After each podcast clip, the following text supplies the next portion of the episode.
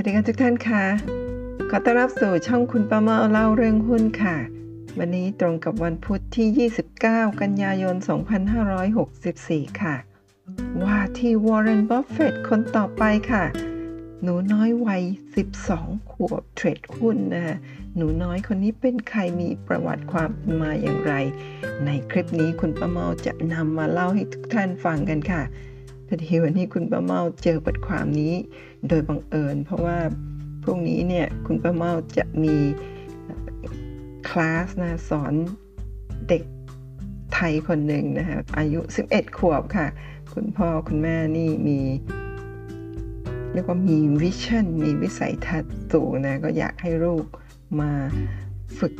นะเรียนการลงทุนตั้งแต่เด็กค่ะพอดีช่วงนี้ปิดเทอมแล้วก็หนูน้อยคนที่จะมาเรียนกับคุณป้าเมานี่อายุเพียง 11 ขวบ มีความสนใจในเรื่องการลงทุนเป็นทุนอยู่แล้ว เพราะว่าคุณแม่เล่าให้ฟังว่าน้องเนี่ยเปิดพอร์ตคริปโตเคอร์เรนซีแล้วก็เทรดอยู่ค่ะ โดยคุณแม่ให้ทุนนะคะไปลงทุนในคริปโต 1,000 บาทมาเมื่อหลายเดือนก่อน เดี๋ยวพรุ่งนี้คงได้พบหนูน้อยอายุ 11 ขวบคนนี้เป็นวันแรก วันนี้คุณป้าเมาก็ตื่นเต้นนะ จะได้พบกับ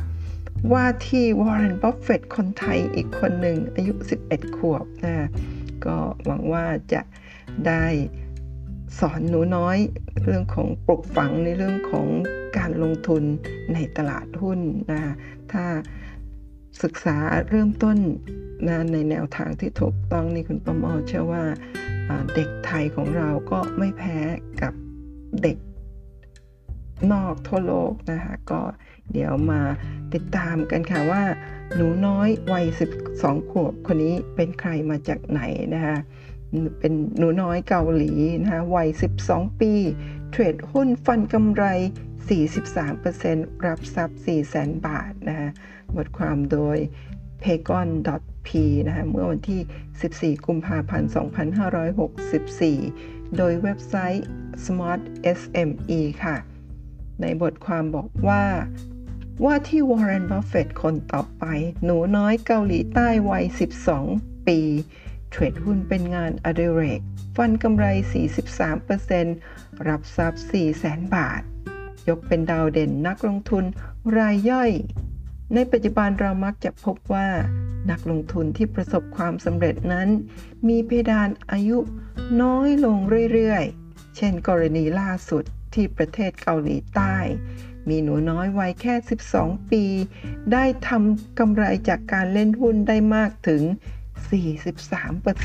43%ควอนจุนวัย 12 บอกแม่ของเขาให้เปิดบัญชีเทรดหุ้น เมื่อเดือนเมษายนปีที่แล้ว ด้วยเงินออมของเขาจากการขายของเล่นราว 25 ล้านวอน ประมาณ 6.7 แสนบาทนะโดยเห็นโอกาสที่ขณะนั้นดัชนีคอสปีเกาหลีใต้นะคะก็คือ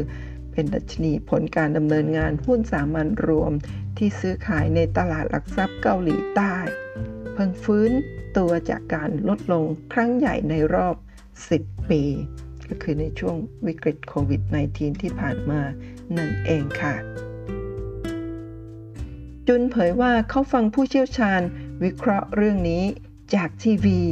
และตัดสินใจขอพ่อแม่ เรื่องตัดสินใจลงทุน โดยใช้เวลาว่างช่วงหยุดเรียน เพราะโควิด -19 ศึกษารายละเอียดเพื่อเลือกหุ้นที่เหมาะสม ซึ่งสุดท้ายก็ประสบความสำเร็จทำกำไรกลับคืนมาได้มากถึง 43%ประมาณ 400,000 บาท ถูกยกย่องเป็นดาวเด่นของนักลงทุนรายย่อย หนูน้อยบอกด้วยว่าไอดอลของเขาคือวอร์เรน บัฟเฟตนักลงทุนระดับมหาเศรษฐีของสหรัฐ และมีเป้าหมายที่จะเก็บเงินลงทุนไว้ 10-20 ปี เพื่อผลตอบแทนสูงสุดในระยะยาวมากกว่าการเทรดสั้นๆ วันต่อวัน นักลงทุนหน้าใหม่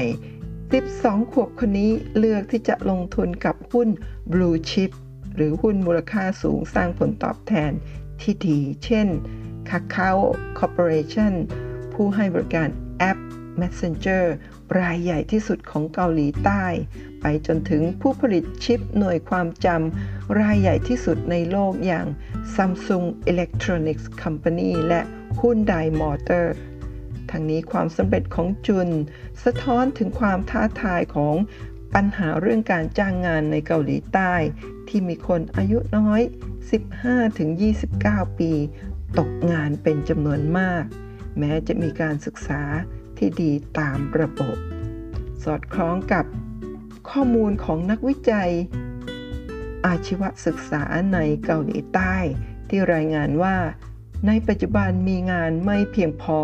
สำหรับผู้สำเร็จการศึกษาจากวิทยาลัย หลายคนจึงเลือกที่จะเปลี่ยนเส้นทางอาชีพตั้งแต่เนิ่นๆ ผมอยากเป็นนักลงทุนรายใหญ่ที่ประสบความสำเร็จมากกว่าการได้เรียนในสถาบันดีๆ อย่างมหาวิทยาลัยแห่งชาติโซล และหวังอีกว่าจะทำงานด้านการกุศลให้มาก ๆ อีกด้วยวอนจุน หนูน้อยวัย 12 ขวบชาวเกาหลีใต้ เผยความคิดของเขาณเวลานี้ ที่มาของบทความคือ Reuters Yahoo ค่ะอันนี้คือภาพของหนูน้อยนะคะควอนจุน แล้วก็คุณแม่นะคะแล้วก็อันนี้ควอนจุนนะคะ กำลังเล่นเกมกับน้องสาวอยู่นะภายในที่พักค่ะและนั่นก็คือเรื่องราวทั้งหมดของหนูน้อยวัย 12 ขวบชาวเกาหลีใต้นะที่มีทักษะนะมีความรู้ความสามารถในเรื่องการลงทุนตั้งแต่อายุยังน้อย 12 ขวบค่ะ ท่านสามารถติดตามบทความดีๆ คลิปดีๆ ที่คุณป้าเมาจะนำมาเสนอให้เป็นประจำนะคะ ผ่านช่องทาง YouTube แล้วก็พอดแคสต์ช่องคุณป้าเมาเล่าเรื่องคุณค่ะ ขอบคุณทุกๆทท่านนะคะสำหรับการติดตามกด subscribe ไลค์แชร์ช่องคุณประเมาเล่าเรื่องคุณค่ะ ขอให้ทุกท่านโชคดีในการลงทุน พบกันใหม่คลิปหน้าค่ะ สวัสดีค่ะ